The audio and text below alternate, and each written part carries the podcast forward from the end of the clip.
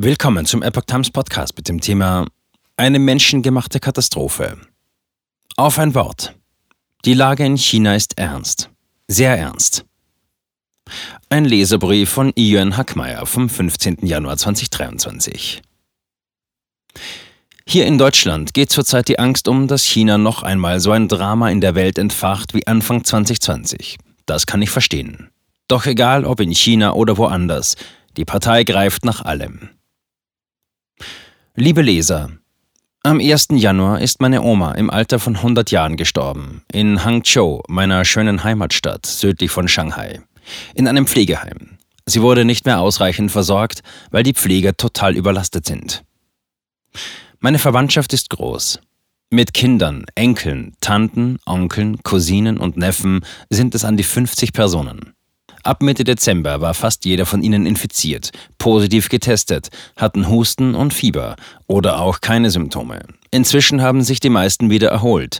Es ist keiner von ihnen gestorben, nur die Mutter meiner Mutter. Drei Enkel und einer meiner Schwäger konnten bei ihrer Einäscherung dabei sein.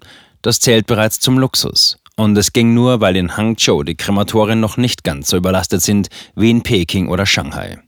Ja, die Lage ist schlimm. Und sie kann noch schlimmer werden. Nach drei Jahren strengen Lockdowns ging das Land völlig unvorbereitet in die jetzige Situation. Medizinische Ressourcen, Pflegepersonal, Medikamente, alles fehlt oder ist dramatisch knapp. Omikron ist harmlos, infiziert euch alle mal, dann haben wir Herdenimmunität, sagt die Propaganda der Kommunistischen Partei noch. Es ist eine menschengemachte Katastrophe. Ohne die willkürliche Politik des diktatorischen Machthabers hätten nicht so viele sterben müssen. Aus Angst, sich erneut anzustecken, blieben meine Mutter sowie ihre Geschwister der Einäscherung fern, freiwillig. Früher warf sie mir immer vor, dass ich, weil ich nicht nach China kam, ja nicht einmal zu ihrer Beerdigung kommen würde. Nun war sie selber nicht bei der Beerdigung ihrer Mutter, obwohl sie in derselben Stadt lebt.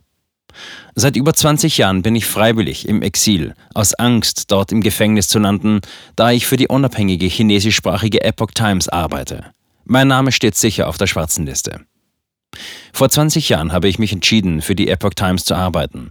Als sich das Tiananmen-Massaker 1989 in Peking ereignete, war ich noch in der 10. Klasse. Ich glaubte fest an die CCTV-Berichte.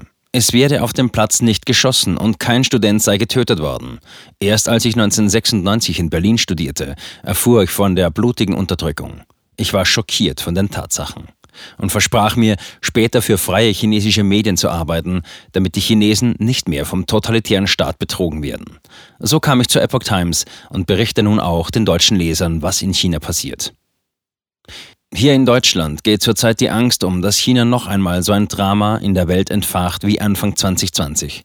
Das kann ich verstehen. Doch egal, ob in China oder woanders, die Partei greift nach allem. Man kann ihr nicht ausweichen. Das ist auch der Schlüssel, um die nächsten Dramen zu vermeiden. Von dieser Partei muss man sich gründlich trennen, dann erst entsteht Glück. Am 22. Januar beginnt in China das traditionelle Neujahr. Mein Neujahrswunsch ist, mit meinen Kindern ohne Angst in ein freies China ohne diese Partei zu reisen und meine Eltern und Verwandten zu besuchen. Das Jahr des Hasen sollte uns die Hoffnung bringen. Ihre Iön Hackmeier